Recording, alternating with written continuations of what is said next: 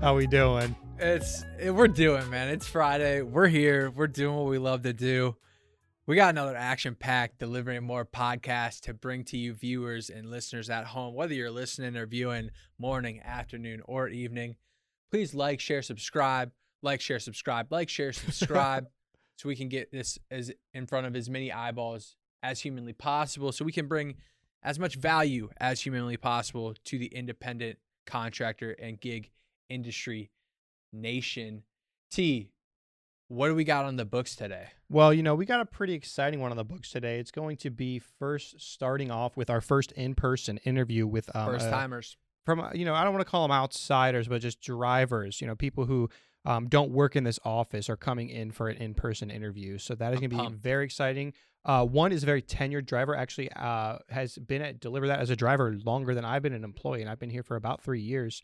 And then the other one hasn't been around as long, but has taken almost as many deliveries as a tenured driver, very active driver. Very active. Excited for that. Yeah, good. Megan and Penelope is who we got on the books for the interview segment today. Both Northeast Ohio drivers, both stay in the Cleveland area. I think Megan, Strongsville, Penny's around the same area, maybe a little further east, I believe, a little closer to Akron possibly. But yeah, they made the trip down to Canton to join us in office, like Tristan said, and it's our first one. So I'm very excited to see how the camaraderie is for an in-person interview. Hopefully much better than the Zoom ones. Yeah, Jim just sent us over a message here. The NEO Dream Team. Yeah, that's what we close out the interview here. They came up with a nickname, or they call it themselves. Is that what they said? Yeah, the NEO Dream Team. Yeah, the NEO Dream Team. Which, I mean, realistically, they both, Megan, like you said, has been with us for well over 3 years, and Penny, since she's came on, I believe in summer of 2021. I mean, she's probably been the most active Northeast Ohio driver we have on the platform. So, and she goes above and beyond. Yeah. You'll hear how she does go above and beyond as well. So props to them. Thank them so much for coming in. And then we are going to close out the show with another Meet the Team segment. This week, we have Vice President of Operations, Chilty. Christian Hilty is with us in the building, folks. I would say a lot of people probably know Christian from like the driver tips of the week, the newsletters that go out, maybe a couple weekend phone calls. Yeah, a lot of the app updates. Yes, and he does partake in some dispatching on the weekends. He'll hop in if we need him, and he handles a lot of like higher up issues. So if you have a major pay discrepancy or a major innovation you want to see within DeliverThat, he'd probably be someone you've reached out to, you've spoken to over email or phone call in the past. So a good portion of our drivers probably know Christian, but we're happy to introduce him to those who do not. Yeah, and he's just a very inspiring individual who's climbed the ladders, and you'll hear about it from literally the beginning, from the seed. Really, really inspiring story. So stick around for it. Of course. Yeah, I think he's employee number like 5 or 6 in the chronological order of things. So really in the early days of DT, we're talking 2018, about 3 or 4 years on the books now with him at the company. But let's stop all the chitter chatter here and get into the interview with Megan and Penelope. Let's get after it. All right, T, we're back in the building. We have maybe... I'll say like the interview I'm probably most excited for at this moment in time, I think, more or less, is because it's an in-office interview. It's our first, other than the Meet the Team segments, our first guest in-office interview. Yeah, first driver in-office interview too, yep. And we have Megan and Penelope, our Northeast Ohio drivers. How are you guys doing today? Doing fine, but you should have said the best Northeast Ohio drivers. Well, I don't want to exclude people. We got to be careful, but yeah. I know, we don't want to make anybody jealous. Some people live close to here, okay? Yeah, I know. I thought you were going to say the OG driver. That's what I thought you were going to say. Oh, that's a fact. We did state before the podcast, Megan does outlast Tristan as far as tenure with DeliverThat, so... I mean, she is an OG driver. Penelope, we can get right into the tenure. Do we want to bust out the stats? Let's do it. Let's bust them out. I think I mentioned this to you guys previously, but we pulled your guys' statistics, just total deliveries and amount of food delivered. Megan, we just spoke We said you started end of 2018, I believe. Yes, December. Our stats, unfortunately, only pull from August of 2019. Okay. So you probably have a good amount of deliveries predating that. But from August of 2019 to December 21, you've taken 467 deliveries, just over 170,000 in total food cost delivered. So props to you, Megan. It's awesome. Yeah, it's amazing. Yeah, it's great to at least hear like some numbers you've been doing with the platform. And then Penelope, you started a little later. Did you start in 2021? You just started? Yeah, I just started in June. Yeah, we have June of 2020. I just wanted to make sure we weren't missing any dates for you. Nope. But yeah, so you did your damnedest to try and basically catch Megan in like half the time. You did a good job. You've done 334 total deliveries, just over, I believe, 145,000 in total food cost delivered. You've been doing it twice as long as I have. That makes me look like I'm slower, but I do other stuff. Well, yeah. Well, no, you have children that you're taking care of and everything like that. So we're very understanding, and you take what you can. I don't know if we're understanding, but right. Yeah. And it's just little old me, and I don't have anything better to do. So I stay up 24 hours. Well, we love to have you. Waiting for orders to come through. It was funny because when she first started, I was, they were coming in. A lot of times the orders come in at 2 or 4 in the afternoon, right, and she would miss them. And she'd be like, do you like have to take this in the shower? And I go, I literally have it on the windowsill. That's just in case any come in. That's how dedicated she is. And so I was like, so you've got to be ready when they come in. So I was like, I'll have it right by my shower, the windowsill. I said, yeah. And she was like, oh, you're for real. Right. Oh, you're for real. I see you guys are pretty good at grabbing those quick. It's super competitive. Competitive. Yeah. But you're a millennial. This is true. It's both a blessing and a curse to be a millennial, I guess. I think we're all millennials, right? I think. Yeah, with the exception of me. You're a boomer. You look like a millennial. I look like one. Yeah, you look like a millennial. Right.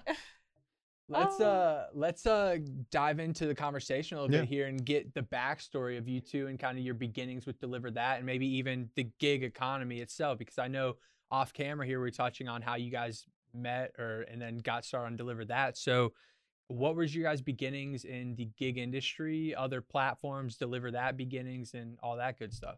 So I worked prior to this call centers for about 12 to 15 years, and it ended with Progressive.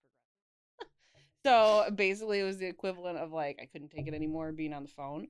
And so I left Progressive at the beginning of December of 2018, and are we saying those Flow commercials did not help your job? Is that I actually loved Flow, and like the whole Progressive itself was great. It was a great company to work for, but by the time I got there, I was like ruined already because I had been on the phones for so long, and I did it felt like 10 years, but it was 10 months at Time Warner, and so that was like it was like being in prison. So by the time I got to Progressive, I just couldn't handle cable's it. Tough. Yes, and so like you would think when people are calling.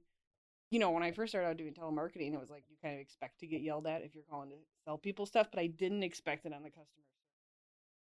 They just go off. And so towards the end, I just kind of gave it right back, and they don't like that. So so I left, and my brother-in-law at the time was doing DoorDash, and they had a big promotion where if you got somebody hired, you got $750.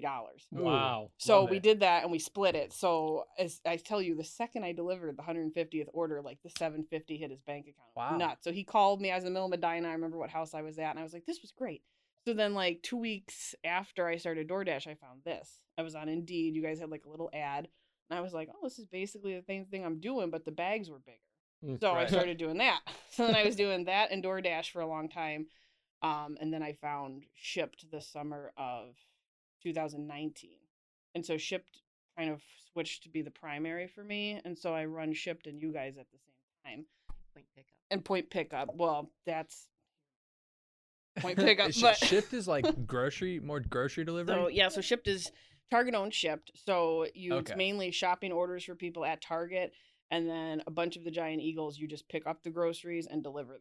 Right. They're already shopped. Right. So perfect. Oh, you don't have to shop. You're not at Giant Eagle, only at Target. Okay. And so that brings us to Penny, because during the height of the pandemic, I was at Target every day. Yeah, she was making like a ton of money because nobody was shopping. Everybody was scared to go out. Yeah. And I was there like fearless, I'm like, I'm going to go out because my husband got furloughed almost right away. So I was like, okay, so we had to kind of switch positions. I'm like, well, this Shipt money is easy at this point. So she was checking me out and she was like, how much do you make doing this? And I said, well, before this, maybe about, you know, 500 or so a week, but now I'm at like 1,000 a week.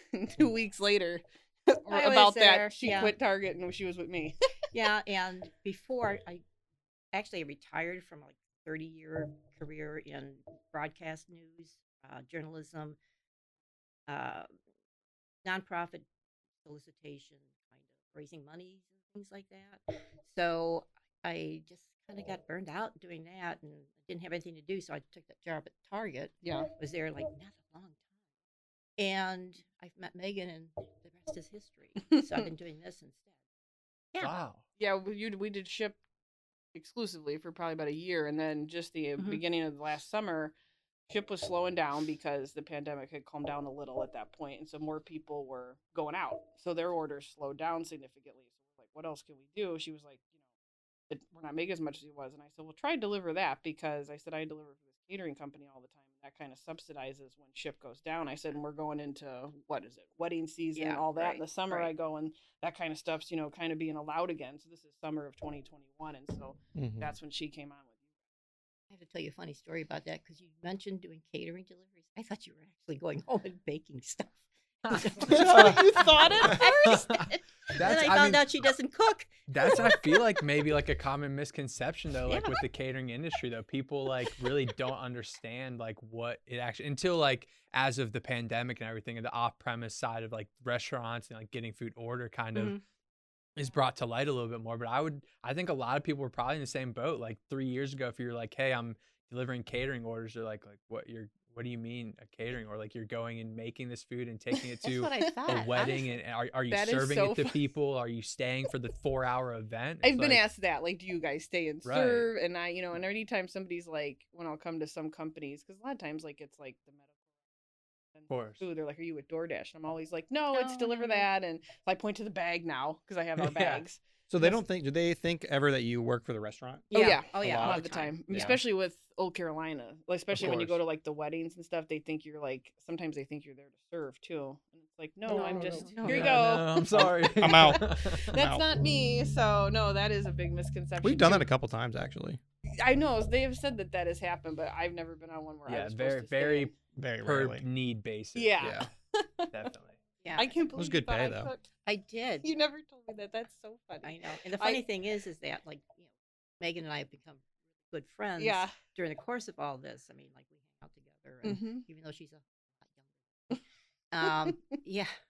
But we can't tell. I know. No. I appreciate that. But yeah, I mean, and we just have a blast. And I got to know Megan, and I realized she doesn't know how to cook. I don't. So I cook like 3 things. So this woman's never baking. What is she doing? She can't. I mean. My friends who hear this are gonna crack up, because they know I can make like 3 things. I can make like spaghetti, which the kids are sick of.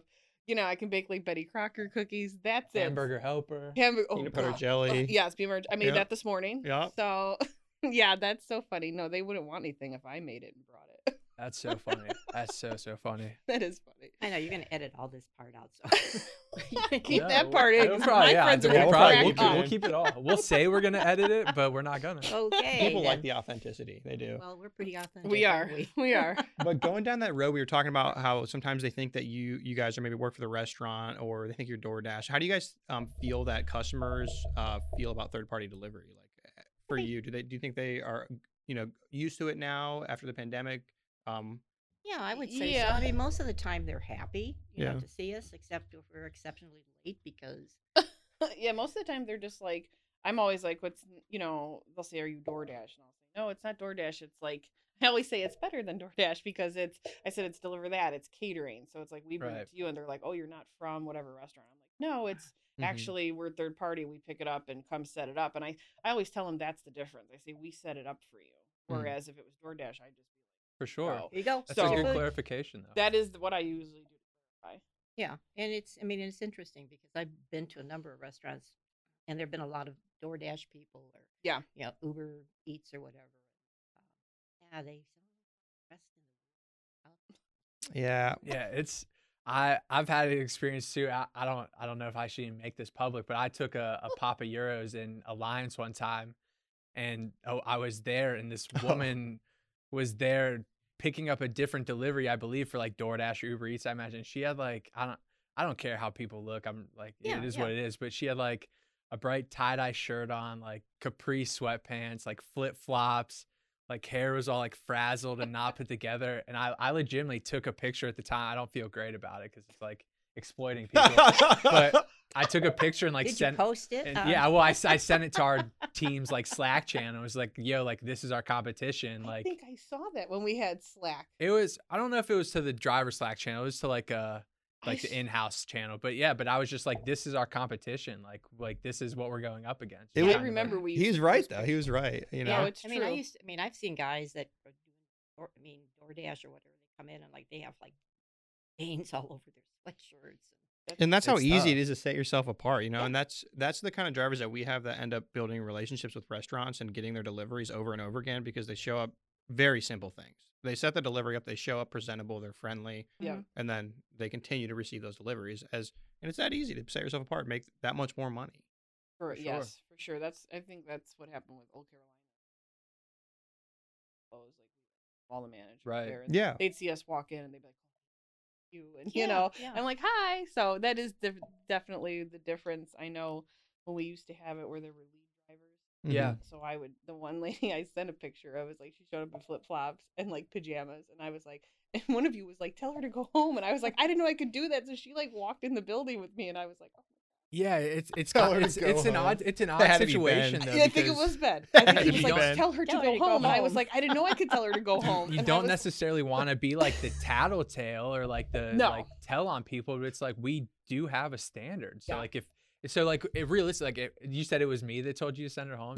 Somebody, it might have been Ben. It might have been. It was whoever was kind of like in charge of the lead drivers, and I had 3 ride-alongs, and 2 of them were fine, and then there was this lady, and I was like, you know, I sent a picture to the Slack chat, and somebody was like, tell her to go home, and I was like, well, she's following me there. I don't know. I don't know that situations usually happen that we send the drivers home, but we have scenarios where like restaurants will reach out and be like, hey, like this person's not taking my food. Like, for sure. Like we'll have restaurants call in and be like, we can't allow her to show up to this business office and what she's wearing, whether obviously it's appropriate outside of this work term, but like inside of our little bubble, it's something we don't really accept or try not to. I think that's part of how we started with being so close to the Strongsville guys, because I had to run up an order. I was at Target doing a Shipt order. One of you called me and was like, Old Carolina won't release it. Dude just showed up. Can you go get it? It's going to the hospital. And they were like, whatever. And I was like, oh yeah. So I ran over and it was Alan, I think. And he was like, That's wild. Thank God you're here. I'm like, yeah. So. You ever get reports back from the restaurants that we deliver to about? So I would say that like what I always say is it's especially like even like the culture of like nowadays with like social media and everything, you hear way more and way easier to report all the negative and the bad things than any of the good things, right? So like it's unfortunate. It is unfortunate, but it's almost like a scenario where like no news is good news. So like if you don't get a call from the restaurant, if you don't get an email, if you don't have a follow-up about it, it's like, okay, that must have went as it was expected to go. Right. So. Yeah, it's always a battle too, as well. To since that's all you really only hear about the negative, to know that it actually is being successful. If the drivers are doing a great job, just all the feedback we get is mostly the negative. It's you almost get tunnel visioned about it too, as well, because like he said, like the only feedback we do get is a lot of times like the negative feedback. So like we're doing thousands and thousands of deliveries, but you only hear about the ones that go bad or go awry in some capacity. So you're like, wait, are all our deliveries like going like this? In reality, it feels that way, but like in actuality, it's like 1%. Yeah, right. It's literally less than 1% of the deliveries that actually things go bad on. So it's tough. Mm-hmm. Yeah. But I want to get into our next question. We kind of want to get some insights into you guys as drivers. We already discussed like your Shipt, DeliverThat, DoorDash, and all the other platforms. What, as veteran drivers, do you guys like look for in a delivery as far as like mileage from your home, payouts, gratuities, order costs? Are there specific things you guys are looking for on your end to really make sure these deliveries are worth your time? All of the above. The biggest one I look for is probably gratuity, because especially if it's an order where it's not cater, like usually it doesn't have a tip. Right. Mm-hmm. But the main things other than gratuity are mileage. So with the gas prices going up, I try and stay around Strongsville. So I've been taking a lot of. I live on right up the road, right? So, and like the Condados, bippity bops, everything in Strongsville I'll kind of do. But to go further away, it's I always look at mileage and, you know, part. And like what? Also an experience you've had at other at the restaurant itself. Yeah, so that was for instance, yeah, that's a great, you know, that's great insight. There's been, you know, times that I've delivered from. I'm not gonna. Yeah. Some places that you end up walk in, you're supposed to pick up at 11 o'clock, and you know, get there 10 minutes early, and they haven't started the order. Yeah. And I've waited. Yeah. I think at one extreme, I waited for an hour to to that up and deliver it. And it was a big order, and then I ended. And when that happens, if we have other deliveries on different platforms, run into trouble because then we have to cancel those, and so we're making less money, having to wait if the food is. I say that's one of the other biggest things is how I can work it around. Of course. Fit a deliver that in there, I'll do that. Or if it's like a lot of times if I can get two together, that's how you do it. Yeah. So I used to go out on the other side of town, like so I know that area too. I don't like to go where I don't know where I am. Mm-hmm. For sure. Yeah. For the most part. Yeah, so like stay familiar. I've only done a couple orders out of the Old Carolinas here, one here and one in Ridgewood, because I just don't know the area. But if it's out there, usually I stay. Yeah, enough money will get any driver anywhere. I'll tell you. Exactly. Seriously. That's true. Yeah, I think both of you have came down to Old Carolina and Everhard over here in Belden a few times. If you see like a $50 tip, you're like, yeah, why not? I did one 100. Out of here. I did one out of this one, and then I've gone to Ridgewood a few times. Yeah, the one in Akron, right? Yeah. So that's a trip for you, It is. Yeah, me too. Takes, for instance, I mean, for me to get to Stowe, and I deliver out of that, and I deliver out of the Ridgewood. Ridgewood isn't bad because it's like 5 minutes. Mm-hmm. I live closer to 77. Yeah, it's about 45. So it's 25 minutes down to Ridgewood and that whole Fairlawn area, and about the same amount to get over to Beachwood, places like that. So I'm flexible to go either way, and the same with Macedonia. But I mean, it's I stay a little closer to just something an hour away from the school. So, but I mean, I will go further, especially on the weekends. But I'd say that's what makes me work the best with all the apps together. So, Penny. I wanted to ask you this too, because you guys were saying you look for gratuity and commission, but Penny, I'm not gonna lie, I've seen you out there delivering Old Carolinas that don't have tips on them before. But and what drives you to do that? You're just out there doing something, or yes, I'm just such a. That's what I mean. I was gonna say you're just a trooper. I say you're like, oh, I'll still take it. I'm like, okay, all right. No, I mean, well, here's the thing about those type of deliveries. You know, in the past 6 months or 7 or 8 months, I've been doing this. I mean, I've really gotten to know a lot of the staff at all the. Old Carolina barbecues, and dealt with some people. Oh, I've had those phone calls. And I've turned them around, actually. You know, she has. I have. Yeah. So I'll do it to help them out. I mean, I will get, you know, they have my personal cell phone number. And if they're in a bind, even though there's no tip, you know, and I'll say, can you come? And I say, yeah. You know, and I'll go down and do it. And it's just because if I treat them with respect, they'll treat me.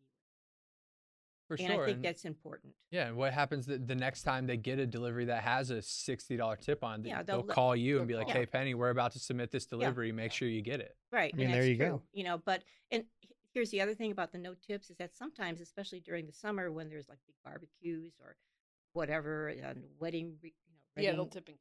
They'll tip in cash, and so I've like walked into a situation where the commission was probably $18, and I left with $100 bill because that's a good day. Yeah, it's a good day, and because I take the time, and this is a tip that you can give other drivers is to take the time when you're setting up to make sure that everything is there and that you go over everything with the whoever it is that did the actual purchase for the reception or for this that. They're grateful for that instead of just like, yep, there's the food. See ya. Bye. Yeah, and that speaks to the point, though. One thing that we've realized over the years is that the power of pre-authorized gratuity, the tip already being on there, usually provides you a higher quality driver, and the process is usually pretty smooth because a lot of people don't want to rely on not having a gratuity. Do you guys find yourself like just relying on the customer to tip at the drop-off that often? No, not really. I mean, no. You know, during the summer, if it's like we did that one wedding together, and so like a lot of times I like it when have cash tip on delivery. That's always good. Yeah, yeah, right. Yeah. Well, yeah, if they let you know in the instructions. Yeah. Right. Yeah. Yeah, we don't know how much, but we don't know how much. And they can tip you based on your performance. Then if they don't feel comfortable just putting it on there, but at least tell them so they won't take it. Yeah. Yeah. So no, in the summer I will take ones more that don't have a tip just because there's a better chance if it's like a wedding. Right. Yeah, parties. Graduation parties. Yeah. Right. Actually, I know the one that orders proper pay. Yes. Always. They will always. I've delivered for them. They don't submit all that often, but they're very nice. First of all, those guys are the nicest. Yeah, I mean, great. What's his name? Tommy. And Tommy? I don't know the actual Tommy's always name. High. That's why he's... No, you can't say that. Oh. Oh, my God. Well, retake. That's right. Cut. Hey, cut. It's just an observation. It's a simple observation. It is not. What is wrong with you? Oh, man. I'm red for you. Oh, man. That was great. That was great. I'm just being candid. No. Edit that out. It's, oh my God. It's an observation. Well, they won't ask me. We'll let Tommy come on the podcast. He can speak for himself. Yeah. Then Tommy will give you your own chance. Actually, Tommy will probably think it's funny. He probably would. I didn't observe that with him, but no, Tommy from he is very nice. From the Proper Pig's always nice, and their orders seem to almost always have tips. So I don't know if sometimes I feel bad because I think do they think they're tipping. And not us, because they'll make $2,000 worth of food and then give a $100 tip, and it all goes to us. But they make hourly wages too. You know, it's an argument that we have because we've had issues with that before, where they thought it was going to the restaurant, or maybe the restaurant thought it was coming to them, or they think that we're being paid by the restaurant, and that we're getting that tip from the restaurant. Exactly. So, that's true. And that's happened to me too. I mean, now, are you getting paid by the restaurant? Mm-hmm. Sorry. No, we can. I mean, I'm okay with getting into that, but yeah, we have contractual agreements. Yeah, we charge the restaurant a per delivery fee. Half that, I think, like maybe over half that goes to the driver. We keep whatever to increase our revenue, and then it goes from there. And then all the drivers get 100% of gratuity. Right. And obviously, with Easy Cater, you got the tip pool.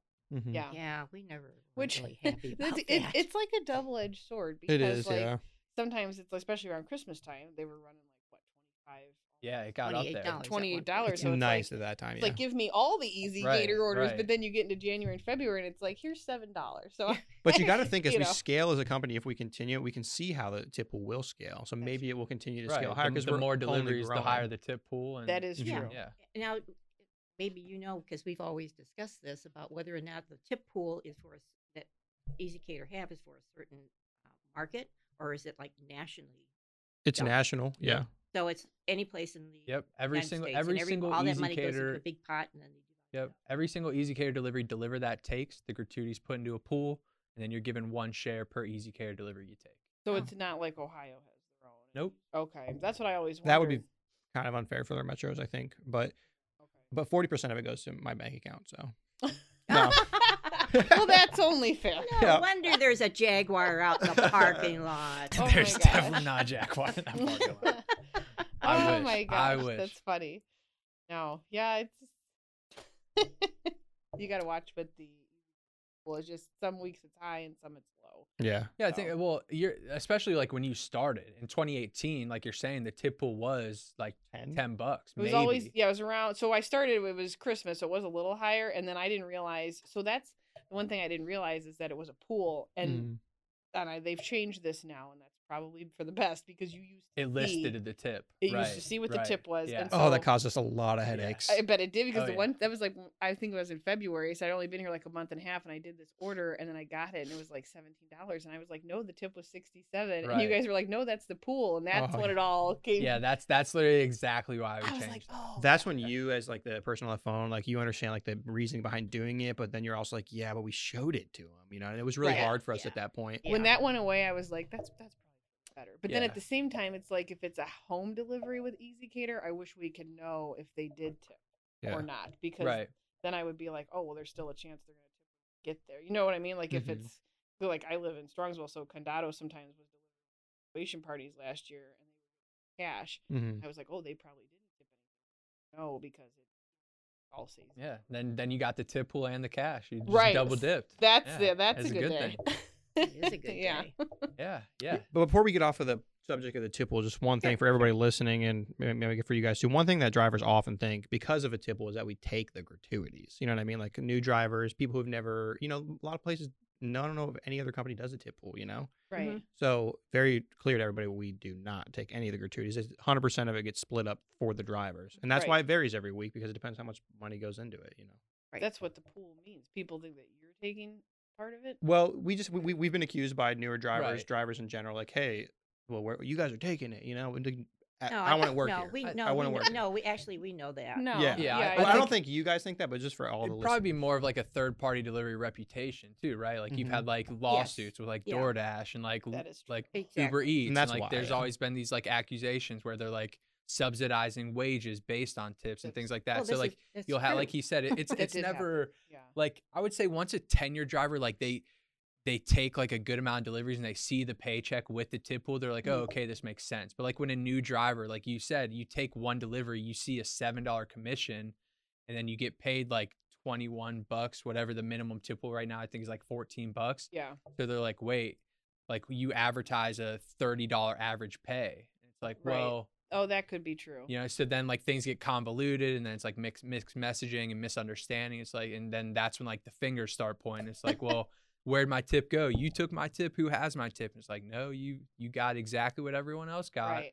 It definitely helps to not see. I think that's, I understood what the word pool meant, but I guess it didn't click with me until it happened that time. Right. Because I was coming off of Christmas. And then I remember whoever I talked to, they were like, remember in the video? And I was like, oh, yeah. Oh, yeah. Right. Well, the tip pool. That is the other thing, too, though, that like when these people do complain, like all of this is said in the onboarding process. So like we talk about our policies for cancellation. We talk about the tip pool. We talk about the dress code or like the upheld standards, if you want to refer to a little more properly. But yeah, so I mean, then like when people try to come at you and combat it, it's like, well, shouldn't be any surprises. Right. No, like why? Right, like what do you like? Where's the misunderstanding? We already told you all. I think you guys are the most transparent. I'll say that because I will agree with that. Flip it. Yeah. Flip it. They definitely, because like a couple of the other platforms that I work for, you had to find out the hard way when the orders dropped. For some reason, that's a secret. Mm-hmm. So like you don't know that you have to literally be on your phone at 6 a.m. or you're gonna miss it. Right. And nobody tells you that during. It's not in the videos. It's not anywhere. Right. And so one of the platforms now. One of them is random like, hours because they're saying they're trying to. They're saying they're trying to combat the bots. Whatever that means. So they are trying to. The old auto acceptors. The auto acceptors. Yeah. Right. So, but like when I first started with the one, it was like. Yeah, Penny's got one. No, I'm just kidding. Right. We talked about when it was at one point last year. She was like, "How do I get a bot? Can we get that?" I might have some insight. Yeah, that's actually what Megan gave me. There's some inside track. I did. I gave her a keychain with a robot on it. So like that's our joke. We do not give out bots. But anyway. Yes. I know you don't. So yeah. So yeah, that's definitely, you guys are definitely one of the most like transparent. This and this. You don't have to find out for yourself. And the other thing I like about DeliverThat is that the personal contact between you guys and the drivers. Yeah, that it's local. Any of the other apps, you're texting or you don't even get a response. Or like, for instance, Point Pickup, you can never talk to a human ever. Mm-hmm. I mean, you could be in the middle of like, I've got 50 bags of groceries here, and the person's not answering the door, and they're on fire. What do you want me to do? Oh, who cares? And they say, well, I don't know, and you have to like discuss this with a bot, actually, and they give you all these set of, is your problem like with this or this? No. Is your problem with this or this? No. They're pre-questions. Like, You can't. Well, no, they'll call you only if you're running late. It'd just be like our Zendesk bot that we're setting up now, basically. Yeah. Like, well, no. So let's be very clear. Don't get Penny started. No bots. It's like for information. It would never be for live support. Oh, okay. Our live support will never go anywhere. Yeah, we'll have somebody on the phone for you guys all the time. But you said, Penny, before we started the interview, sometimes it's hard to get a hold because there's so many calls. Right. That's why those companies do that when they have thousands of deliveries in a metro. But we want to scale a different direction. So well, we appreciate that. Yeah. Yeah, I mean that's kind of been like the defining like thing of DeliverThat, really. Mm-hmm. I think that's what makes our platform all that much different than a lot of the platforms. Like you have someone, whether you have a good experience like we talked about earlier and you just want to talk about it, or you had an absolutely terrible experience, you can literally text someone, give them your feedback. We relay that feedback to the partner immediately, and it's all hashed out instead of going through all this, you know, garbage just to try and get all that done. So this is something Megan and I have discussed before, is that I shouldn't say an issue, but one thing that I wish could be scattered out a little bit, because all the jobs will be pick up at 10:35 and drop off at the same time. And so that really pretty much limits how many orders we can get, you know, during the day. Sometimes I've been fortunate to be breakfast, like a midday lunch, and maybe a couple of other orders in the afternoon. It'd be easier to stack them if they weren't all at the same time. For sure. Yeah, that's a concern we hear a lot. Yeah, and I think we're limited too in that capacity. I think all companies are limited in that capacity to the point of when does a customer order the food for? Yeah, right. And how long is it going to take to get there? And yeah, everybody orders lunch, you know, for their businesses and stuff. And you know, you see dinners here and there, like you said, and you know, breakfasts, but just the majority of the deliveries are at lunchtime. So I think the real solution to that is just going to be more volume. So then you have more doubles, more triples, more back-to-back deliveries, things like that. So, you know, which would help a lot. Yeah. Or just finding the volume, like you guys just said, on the off hours, getting more breakfast volume, getting more delivery volume. Like we said, like someone who operates on Uber Eats or DoorDash, you can probably wake up at 7 a.m. and work till 3 p.m. just on that platform. Sure. On the DeliverThat platform, it's way harder to get that consistency from an all-day work frame. Yeah, I think that's something we talk about a lot here. We try to we're trying to source heavier volume at breakfast, heavier volume at dinner, so that people can join the platform, and it is you can just be a DeliverThat driver, and you don't have to worry about anything else. Yeah, and you know, we've talked about that before. I mean, it just crazy. I think one day I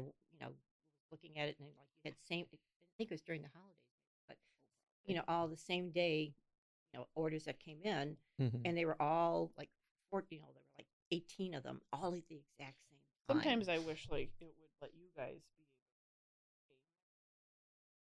all work together, because by the time I've tossed them out, I'm not going to go to Fairview Park, but then 3 more will come in that would have worked, and I'm like, oh, I would have. Yeah, but you didn't know they were going to come in. Yes, right. So I don't know. That might be something to look into in the future. Like hold them and release them, you know, until you can bundle them yourself. Because like a lot of companies are doing bundles. Like Shipt, I'll get people who live within a few streets of each other bundled. So I would be able to do that easier. Like, oh, here's 2 bundles that work together, and then you have 4 orders. And then you just know the trip you're making is worth your time. Yeah, right. Exactly. So I won't turn on the other apps. Yeah. And all I'll say is, can't disclose too much, but we're heading in a good direction. Okay, good. That's good to hear. There's some things in the work that should hopefully alleviate a lot of the issues we're touching. That's good. That's encouraging. That is encouraging. Mm-hmm. Yes. Yeah, we're young, you know. Right. I know we're kind of like, you know, adolescent. You know, maybe. I mean, technically, it's so six years old right now as a company. So I mean, we're toddlers. Yeah, yeah. So we just got out. Yeah, we're 4 years off the terrible twos. So, yeah. I mean, right, those there we go. That's I want to jump back a little bit too. I know, Megan, you touched on deliveries, like having the wait times and not being able to get back home to your family and your kids and things like that. And what does the gig economy help for you guys to like alleviate some of the 9 to 5 like work-life balance that you would have to juggle, like at your old job, or Penny at your old job, when you have to be in an office from 8 a.m. to 4 p.m. and now you can basically wake up. If you don't have a job, you say, hey, let me turn on the app. Let me see if I can make a quick $50, $7,500. If I can, I can. If I can't, I'll go about my day. Yeah. So like, that's exactly why we do this. That's literally what I do. Like, it's so funny. And I know, like, you guys have only been around Shipt and the other one.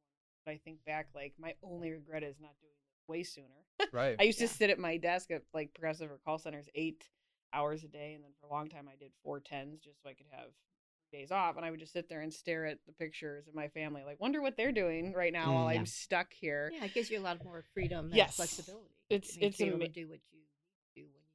Absolutely, it's amazing, and that was the main goal for me. It was like after I left Progressive when I was just starting with you guys. I was also working in a mail room because I'm like, okay, I can't be on the phone anymore, but I can open the mail. How hard is that? So at that point, we were going into the summer, and my kids were still young enough where I would need a sitter, and so I told my husband, we're gonna pay her half of what I make if I stay at this mail and leave. And that was like the biggest decision probably ever, because I was like, right then I only had you guys, and then I had just started, and I had just found Shipt. And like maybe 2-3 months into it, I was like, I make more than I ever did. And right. You factor in the point that my babysitter had went part time, so it was just like crazy. Yeah, the amount of money was crazy. Yeah. Well, yeah. So I mean, but that was during the heyday of the. No, this was in the summer of 2019. So I left the mail room and I had them, and even though you guys were just newer then, there were still enough orders where I could work all morning. I would be like, guys, and then I would Shipt, and it was like the way it worked. So I was at the mail room. I was making like $800 every 2 weeks, and then I was suddenly making like $700, and so that was crazy. For sure. Right, and then so flexibility and money are definitely the main factors for me. Yeah. What you have anything to elaborate on there, Penny? Oh, as far as what, the flexibility of the schedule? Yeah, well, like what does it alleviate any other issues like that Megan didn't touch on? Anything? Obviously, you said you're kind of retired previously. Yeah, so. I mean, no, it's just it's like you said, it's just the pure flexibility of it. Now, if I know I have something coming up, I can plan around that and just like not. Like your birthday week. Yes, like my birthday week. Your birthday week off. Yeah. There you go. Birthday week. That was big. Yeah, I'll never forgive you, but yeah.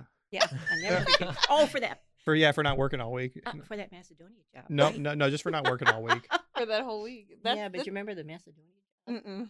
The one I woke up and they called me and said. Oh, yes, they do. Yeah, can you get up? I said, I'm in bed.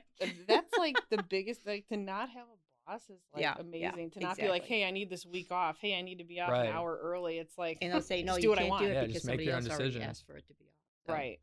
Like, all these people who like, work for themselves and come, I've known people like that all my life and it's like, be great. And now it's like, oh, that's me now. Mm-hmm.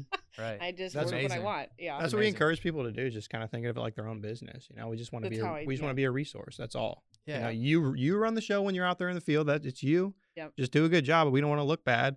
But you run it. You know what I mean? And that's exactly how I look at it. Like, this is. Mm-hmm. Yeah. And I think, just as a tip for beginning drivers or people getting started, I think it's, getting back to the customer service part, as far as an image that we create is that if you go the extra mile for some of these people, they will really appreciate it. As far as like your deliveries go, I mean, in terms of like, they forgot this at the store. Well, I can run back and get it for you. Right. Like times that barbecue sauce is missing or something like that. From a barbecue order. Yeah, from a barbecue order. And I know that's always very odd. Hello. Yeah, and it's one of those things that if it's close enough and I don't have something else that I know that I have to get to real soon, I will do that. Yeah. And they say, "Wow, nobody else would do that for us." The difference. That's the difference. What we'll say, yeah. Right. I think that's what we hear the most is missing utensils, sauces. Utensils for sure. But plates. More than anything we hear now ever since the pandemic is just restaurant delays are just, way more than they used to be just because it's staffing. I don't know what it is. I think every restaurant that we deliver out of has short staff. I mean, the Ridgewood Old Carolina barbecue is only running Thursday, Friday, Saturday, and Sunday. Right. They can't get anybody to work. I feel bad. It's very unfortunate. I do. Yeah, it's terrible. But I don't know if there's an easy solution to that. Right. It's everywhere. Kind of another.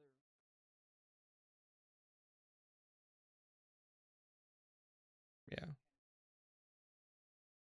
That's a good point. Well, to kind of like wrap things up here, I wanted to ask you guys, Penny, you've taken so many deliveries in such a short amount of time. And, Megan, you're a very tenured driver now. Do you guys have any tips and tricks for the, other newer drivers out there, any drivers who are looking for some, because you both have taken very large orders by yourselves too. And I don't think all the drivers are confident to do those things. Do you have any tips and tricks on how you do that or how you deliver in general? I mean, as far as taking a large order in particular, how do we figure that out? Yeah. Like you've taken huge orders just by yourself. Yeah, I have.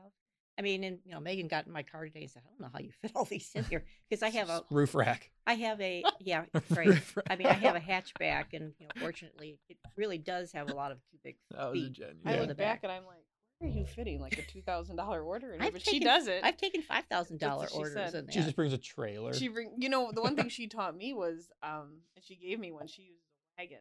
Yeah. So before I was like taking all these trips with all these bags, and so that's been a game changer. Are you using it? I am when it's a big order. Such a consistent tip, honestly. It's got to be something we hear pretty consistently. It's got to be true, yeah. When you're taking like large orders, definitely. Well, especially Old Carolina barbecue when you've got like 5 because the pans are so heavy, and they, yeah, you know, and those things have to weigh because they're like, I think full pans, like beef and yeah, or heavier. They weigh like 20 pounds a piece. So yeah. Mm-hmm. You know, they put 2 in, and that's like 40 pounds if you have to lug around. That's why Penny sat in the gym. She's got to go lift those. That's right. Yes. Yeah, Penny's always at the gym. I'm always at the gym. No, I would say the wagon is a big help. You know, the biggest thing is when you're first starting out, definitely don't take a large order and then a small one too. Take 2 orders together. Oh, and one's so big. Yeah, and, especially if you're you know, I've had a couple of times where I've done triples at the same time because they're all small orders and coming out of the same, you know, like BJ's or something. Yeah, how do you keep them separated? Yeah, well, I mean, I make it a point of like, okay, you know, this is this one, and like bring a Sharpie and like mark it in red that this goes here, mm-hmm. this goes there, and this goes. I just separate them like I do like front seat. Right. Yeah, that's what I always did too. Yeah. That's a nightmare when they get mixed up. Yeah. It is such a nightmare. It is a nightmare. Yeah. I mean, it's I've done that with Shipt before, but I've never done that with you guys. Absolutely. Yeah. I've mixed up a Shipt order. You brought somebody the wrong groceries? Oh yeah. So just so at the height of the pandemic, like when I met her, I was doing 6, 7, 8 of Post-it notes. So there was no ratings, there was no time limits. Good people late, they were just like, God, I don't have to go into the store where all the floating around. So I would bring people one or two times. I mix it up, and they'd be like, I didn't order this, and then I'd look back and I would run back and switch it around. So at least you fixed it, right? Yeah, and nobody was mad. It was like little stuff. Yeah, but well, I guess the biggest tip I could give to anybody that's getting into this is that you need to treat restaurants and you need to treat people that you're delivering like you would want to be treated, mm-hmm. right? You know, so. I would expect that if I'm paying money to, doing a catering order for friends and things like that, mm-hmm. that I would want them to be in the best possible shape, and I want it to be good.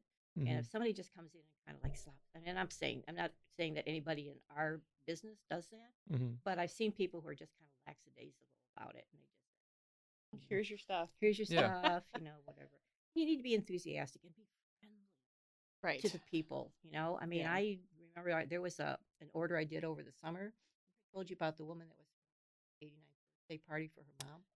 Yeah, it was outside. Yeah, and you know, I make it a point of like finding out who the birthday girl is or who the graduate is, and like go over and like congratulate them. Yes, you know, she's the poster child for above and beyond. Hey, we love it. We love it. I'm like, we'll have to do we'll have to do some in the field once summer comes. We're trying to do some more marketing on our end, so we'll do some in the field. Maybe we'll join you on a delivery. I mean, or you know, and I've done things like pick up if I for that particular lady. She brought her a balloon. Bought her a happy birthday balloon. Oh and, my! You know, wow. Gave it to her. That's pretty cool. Yeah. Yeah, and you know, if you guys want to get a gratuity, right? Take note. No, yeah, well, that kind of helps too, because that was one of the orders that had no tip. And when I was leaving, the daughter of the birthday girl said, wait a minute, come here, hand me an envelope. When I was driving away, I opened it. It was like $100 bill. So $1 balloon turned into $100 tip, and I was like a $99 ROI right there. Let me put it this way: I don't do that for that particular, to initiate a tip. I do it because I would want people. And that's just the way I am. But she does this for everybody. She showed up at my house Christmas morning with donuts. I'm telling you, it was raining, and she comes running up to the door, and my kids are all like, "Penny's here!" Like they just know. My expectations are so high right now, Penny. I mean, if she lived out here, she would probably be in here all the time with like, "Oh, here's donuts." We did just have a driver send us Lou Malnati's from Chicago. Mm-hmm. Oh, well, that's kind of cool. Yeah, that was cool. Very nice. Well, you sent one of them. I did. I sent donuts to you all, you guys. Oh yeah, yeah. That's the peace, love, and little donuts. Peace, love, and little donuts. Yeah, I remember that. Like they were supposed to. Those were good. That's a good. Those excited. Are for me. I was excited when you guys got them because you guys got their contract right when they opened up in Strongsville, and I was like, "Oh, good!" So I've done a few of those. They're through Easy Cater still, I think. Good. Yeah. Yeah. And I do want to say too, and everything we just touched on is really. I know we talk about how this is like running your own business and everything like that, but the reality of the situation is too, like the things Penny is saying is that reflection of your interaction with those customers they're probably like 90% of the time, they're not saying like, wow, I had a great DeliverThat experience. They're saying, wow, I had a great Old Carolina experience. Mm-hmm. I had a great BB Bop experience. Right. I had a great Condado experience. How do we change that so they know it's us? It's a very, very good question. Yeah. No. I am bringing the bag. I'm going to get one of your shirts. So I want the one that says coming in hot because I think that's the funniest thing. There's a guy. Did you come up with that? That's the quiet room. The quiet room we were talking about earlier. He's got the key. I want one of those and I will wear that every time I do a delivery. Yeah, I mean, I've never been in there. You've in the quiet room? Never been quiet. Well, I kind of thought when I saw that that's where they put bad people for a time out. At Progressive, we had a room you could nap. So I've never been in there. That's why you've never been in there. That's right. All right. Well, I think we need to wrap it up here a little bit. But I don't have much else to say anyway. I think we had a very candid conversation. We didn't even really go off the questions for the most part, which is kind of how I like the conversations going. Yeah. It's way more authentic, way easier to listen to. So. We're Megan and I are a team. We call us whenever we go on delivery together. We'll be like, "Hi, we're the Dream Team." Megan and Penny. We'll title the podcast "Delivering More" episode, whatever, with the Dream Team, with the NEO Dream Team. Yes, let's do it. The last time I delivered for Old Carolina Barbecue last week, the manager there, Jason. Who I've become to be. Yeah, Jason. I know Jason. I've become to. I'm very fond of him, even though. It started out pretty, a little rough. I know she's great. No, but she softened him up. Yeah, so I walked in and he said, there it is, the queen of drivers. And that makes you feel good. Oh, yeah. Right. So. Yeah. He just understands. I would say he's not wrong, but Megan's sitting right there, and I don't want to cause any tension between you guys. We're not close, but now that she's friends with him, maybe we'll be okay. Yeah. But can you have two queens? I don't know. No, I'm the president. She's the president of fun. I'm known in other circles as the president of fun. Okay. So that president of fun. We need a events coordinator here too. Oh, we could do that for you. Dan Hoffman is not the greatest. Oh yeah, a little extra cash. That's my thing. I do. Anytime anybody wants to know where to take their kids or what fun event is happening, I'll get a text like, "What do I do for these ages at what time?" And she knows everything. And I'm like, "Okay, here we go." So wow. Amazing. All right. Well, Penny, Megan, we appreciate again. It's the first in-person guest interview. And so this is the first time we've actually even like set up the set to have an in-person event. So, hopefully you guys enjoyed it. Hopefully our viewers will have a great time. Thank you for having us. We were so excited to come down. I didn't realize you weren't doing these in person. I watched a few, but I didn't realize you weren't all sitting around. Yeah, no, you guys our Meet the Team episodes are obviously, because it's the employees, are obviously in office, but you guys are our first in-person, other than John and Aaron, which was like our very first episode. Yeah, you guys are our first in-office interview. Yeah. Mm-hmm. Well, we like to be first. Right. Yeah. If you're not first, you're last. That's right. Thank you for having us. Of course. Absolutely. Thanks for coming on. It's been great. Yeah. Mm-hmm. Thank you guys so much. That was fun. That was great, dude. Yeah. I didn't necessarily mean it at the time when I said that this was going to be like our favorite interview because it was in person, but like after the conversation, that's going to be tough to beat. I felt like the camaraderie was like top notch. Like we were just kind of rolling off each other. It was good. Yeah, it was awesome that they were super comfortable. I thought we got into some seriously like personalized conversations and hopefully the drivers know that we can relate to them like that as well that are out there listening. Yeah, and we touched on a lot of things like DeliverThat related to that have maybe been discussed like in light, but like we really got into like the tip pool, like other things to do with delivery, and all that stuff. So some of the most hard hitting questions, most frequent questions we get from drivers. There it is, explained in detail. For sure. Yeah. That'll be a great one. If you are a driver on any platform, specifically the DeliverThat platform, that would be almost like a must watch. We might have to label that must watch. It was good stuff. NEO Dream Team. Yeah, NEO Dream Team. But aside from that, we're gonna close out the episode here with another Meet the Team episode, and this is another good one. This is another a big cog in the machine. I'll say, I guess, is what we can call him. A big cog in the machine. I think that's the right word. But yeah, he's an OG. I think he's employee number 5. I think I was 6. So we did my Meet the Team. We'll be airing before this one, and we're one out of order. So Christian was actually hired. Or well, let me introduce him. Vice President of Operations, Christian Hilty. Thank you so much for coming. Woo! Do that little sound effect. Yeah, we love having you here. Thank you for making the time. Obviously, I had to do some rescheduling to squeeze you in here. So thank you so much for finally making it happen. But like I said, Christian was hired in June of 2018. 2018 was a big year for DeliverThat. We had Darian, Jim, Christian, myself, and Mitch. A 5-hire year. The only other year so far that has had more than that was 2021. We had 6 new hires in 2021. So 2018, a major, major year. But I want to start from the beginning, like all conversations we had on the Meet the Team. And Christian, you have probably one of the more interesting like beginnings with DeliverThat, and I'll let you touch on it. But to put it in context, you're at Ohio State University, I believe. You're still a student, and we can go from there. Do you want to give us a rundown of what happened? Yeah, for sure. First, thanks for having me, you guys. I'm excited to kind of talk about my story a little bit and have my first time on the podcast. Absolutely. Love what you guys have done so far. So glad to be here. First, I guess, like you mentioned, I'm a student at Ohio State. It's my senior year, but my fall semester, I guess. And I was doing every hustle I could think of. I was a caddy. I had an internship. I was doing Postmates, Uber Eats, all the food delivery gigs that I could. And there was a gentleman named Travis, I believe, who was running Columbus for DeliverThat at the time. Yeah, we were still in like territories. Yeah, we still had territory managers. So he was running Columbus, maybe another area of Ohio with Dan. But at the time, we're in 4 or 5 markets, Columbus being, I think, the newest one. And we just happened to run into each other at the golf course I was working at, and he was talking to me about my caddy hustle, that kind of stuff. I start talking about Postmates. He's like, dude, if you're doing food delivery and you like that, you have to check out DeliverThat. Mm-hmm. Never heard of it, never knew anything about it. Right. So I got scheduled on a ride-along. I saw a couple episodes you guys have talked about our previous ride-along process. But I got scheduled on a ride-along thinking that I'm going to meet Travis at this Qdoba location really close to my house. So I showed up. I thought I was going to be on a ride-along with a couple of drivers and Travis. And out of nowhere, it's this guy that I've never met before. Come to find out, this is Aaron Hoffman, founder and CEO of DeliverThat. So it was a really cool experience to obviously do your ride along with someone who founded the company. But even bigger, I had no idea until probably all the way through. We did 2 deliveries together. And I think it was after our first delivery, I finally asked him, how long have you been driving for these guys? Because it sounds like a really recent concept. Travis didn't even tell me there was another like training driver in the market.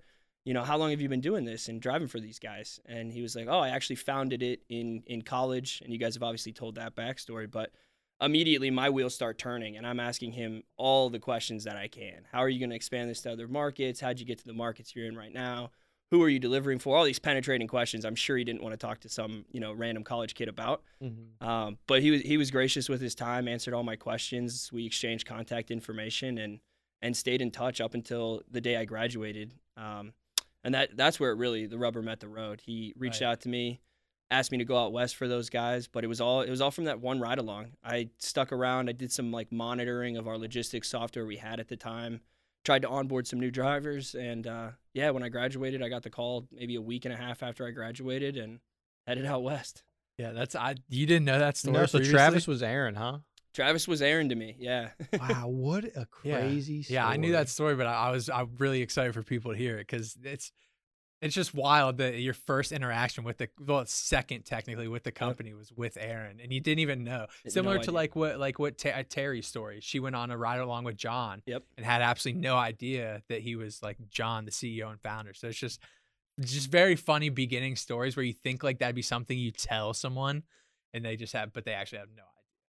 Yeah, he definitely didn't lead off with, "Hey, I founded this thing." He waited for me to figure that part out. That's so cool. Man, you led into our next segue very, very easily here and alluding to you moving out west. So we'll jump ahead, I think, like you said, maybe a couple months later, a year down the line or something like that. Now you're out in Phoenix.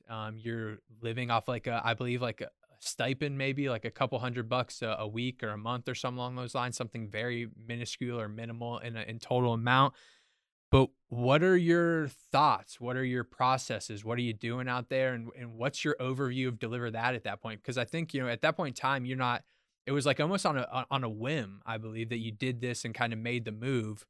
So what was your line of thinking there? And what's going on in your head with DeliverThat at that time? Yeah, the crazy thing is that I went out there with we'll get to it, but the people ended up really keeping me on board and keeping me engaged with our platform and our business here. But what got me out to Phoenix was just understanding this is a great business model. They've clearly got some great partners that have helped them scale to a couple cities right now. We have keys to go out west. So my mindset was, how can we do this as quickly as possible? How can we scale as fast as possible? Because I know the idea is sound. I know the business model is going to work. I can tell that this industry is rising. All of those things are my thoughts heading out there. But once you get out there, it's an interesting experience working in a startup environment, working remote. I think it's obviously a big change for everyone that's working remote in any context. But for me, I went out there really only knowing John and knowing Aaron. And when I say knowing them, text conversations, three to four phone calls. Loosely. So my knowing Aaron and John was very minimal at the time.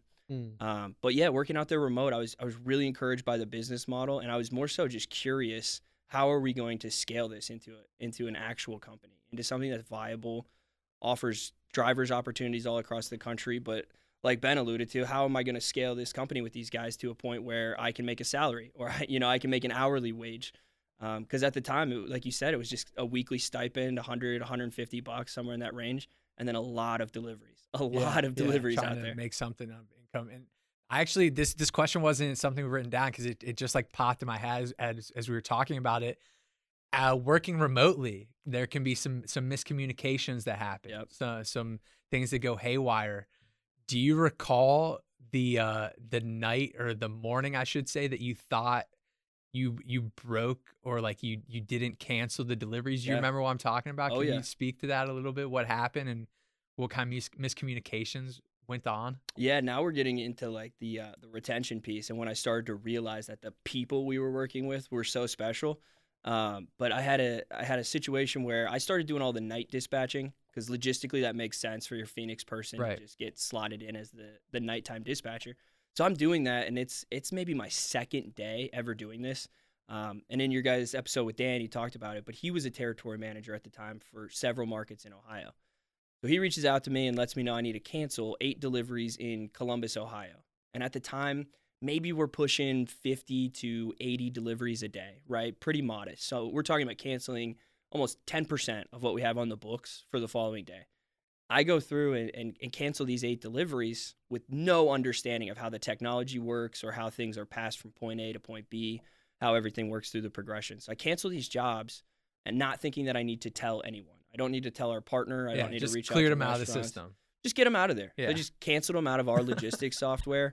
And the next day I wake up at 7:30, 8 o'clock my time, and the East Coast is 3 hours ahead, and I just see so many messages about, we missed another one, and our partners are reaching out, where are these drivers? And we're letting them know, we don't see these deliveries, what are you talking about? And as soon as I wake up, first thing I do is take ownership. Guys, this was me.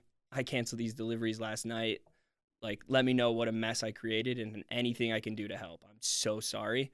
Aaron called me within 2 minutes of me posting that message and said, everything's fine. It's new to you. It's new to us for having you work the nighttime. Don't worry about it. We'll get through these. This is just some growing pains. And in my mind, I was like, 10% of our revenue, I just flushed it down the drain. How many refunds is this going to result in? How many bad experiences for customers? Mm. And it was just a scaling issue and just a manpower problem on my side.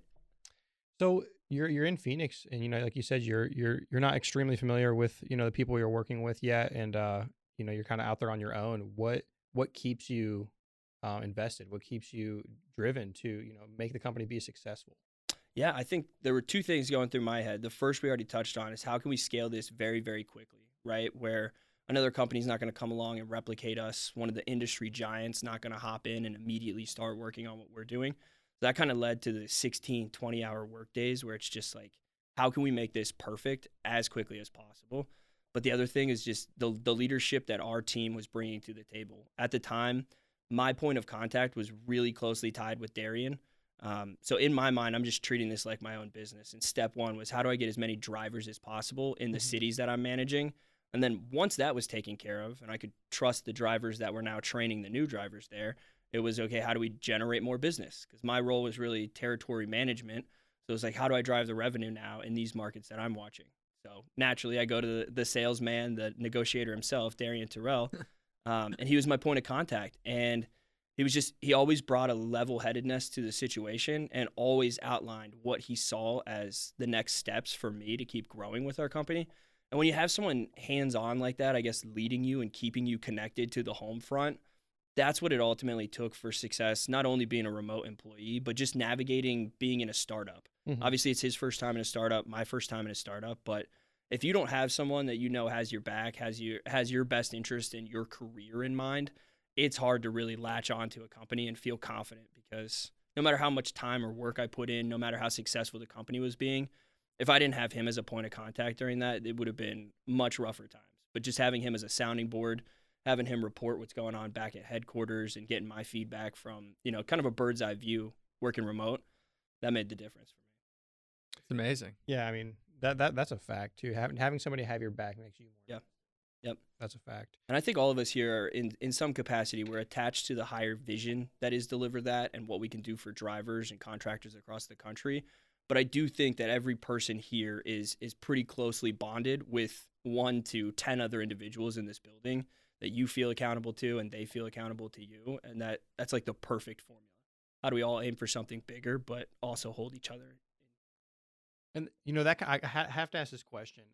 That the one question I wanted to ask you on here was, you know, for me coming in here, you came back from Phoenix.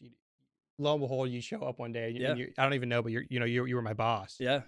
But throughout the years now of working with you, you've been a great leader and have guided me in, the right direction. And I think a lot of us out here feel that way about you. But really the question I have for you is, for anybody listening, maybe, what do you have to say about leadership? Like, what, you do a great job at that. And how can people be better leaders and help mentor and guide the people, if you want to say under them, into success like you have for us? Yeah, I think for me, it comes back to the quote and just taking the fundamentals away from the quote that readers are leaders or leaders are readers. Because for me, the real baseline principle to that is leaders are constantly learning. And a lot of, I guess, what has peeked through as leadership from me or leadership from Darian, Aaron, even you guys, has come because we're willing to share the things that we're learning and we're willing to immediately take action on them.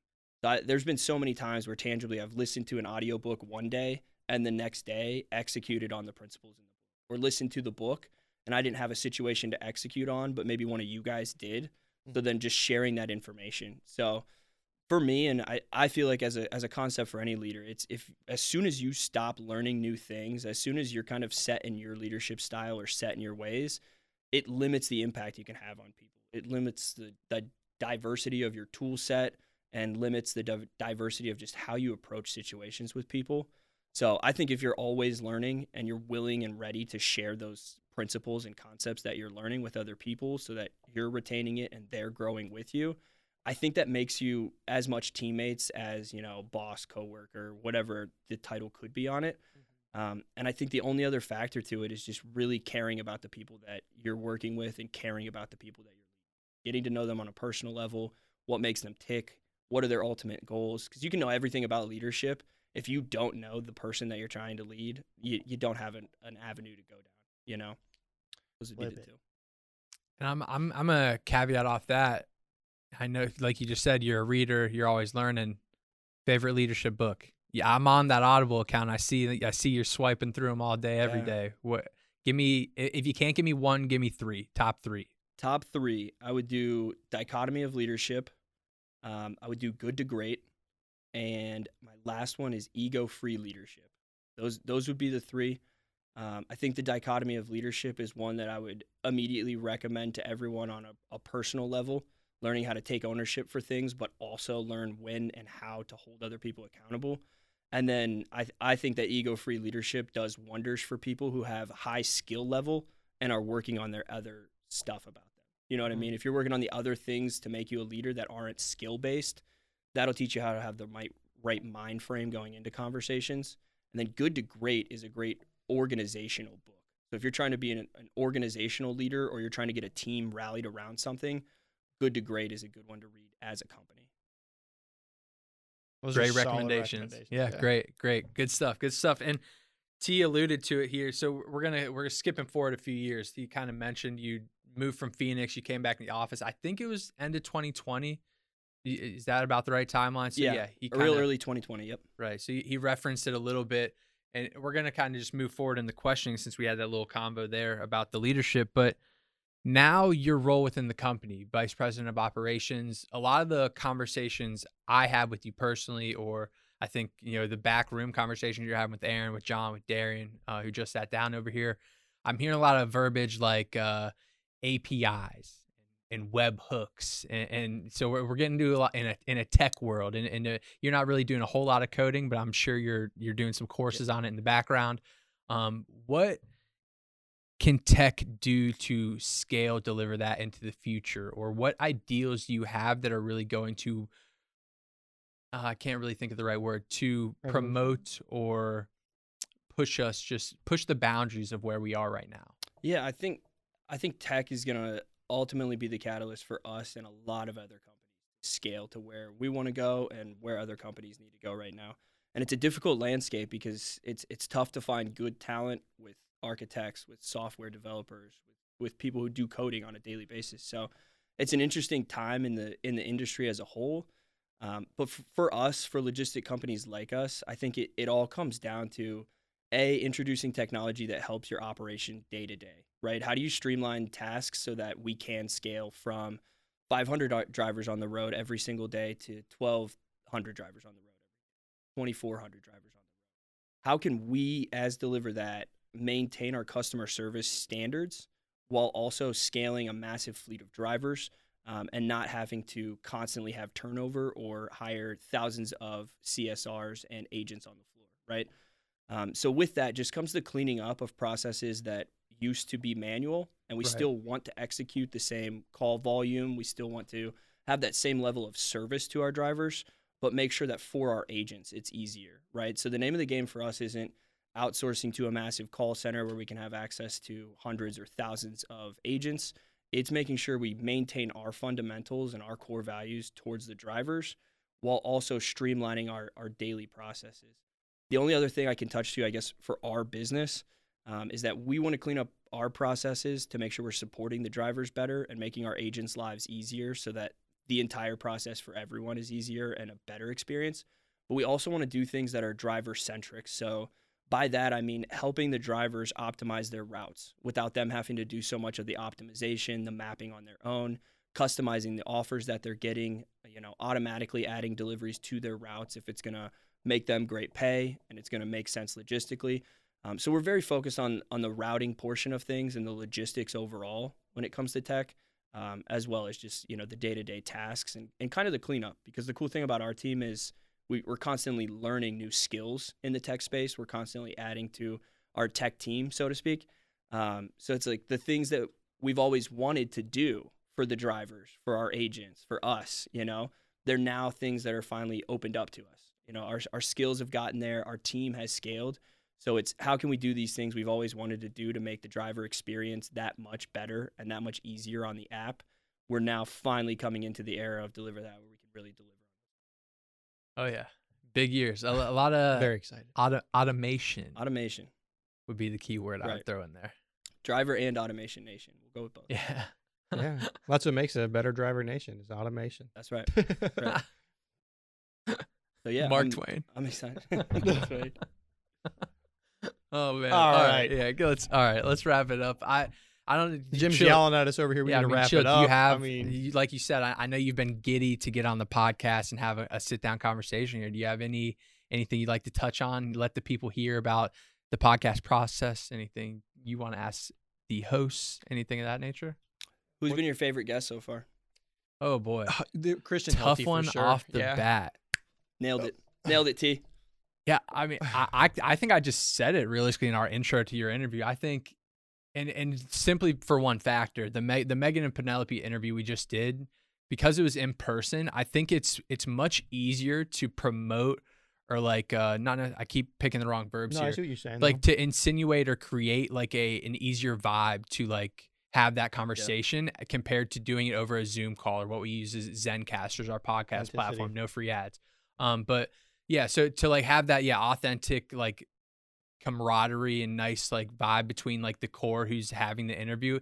It was very, very easy to have that conversation with them when they're sitting 5 feet away from us, as opposed to those Zoom calls where you're, you know, like with Mo, he's in Vancouver, which is thousands of miles away. You know, we have people in Dallas, Texas. We've had conversation with people in San Diego, and it's like, well, those conversations are great, good, and we've had amazing conversations, but it's very tough to take out the in-person aspect of the conversation, I'd say.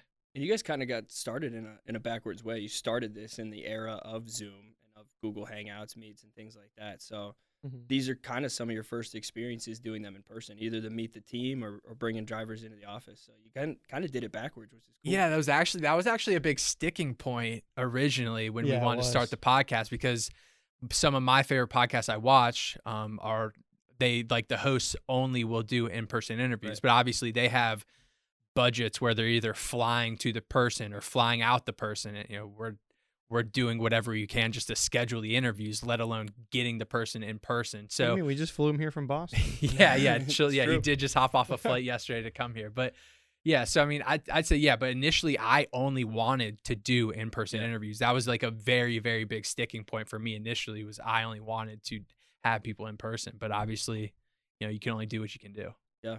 And I think as I've watched some of these virtual ones you guys have done, it seems like it gets better each time, where the camaraderie and the rapport is there, even though you guys. Yeah, rapport. That was the verb I was looking for. All right. Well, Hilty, as we call you here in the office, we really appreciate you coming on. Yeah, man. Thank you so much. Let's chill. Plug. We got to do one last thing here. Plug the link. ideliverthat.com/podcast.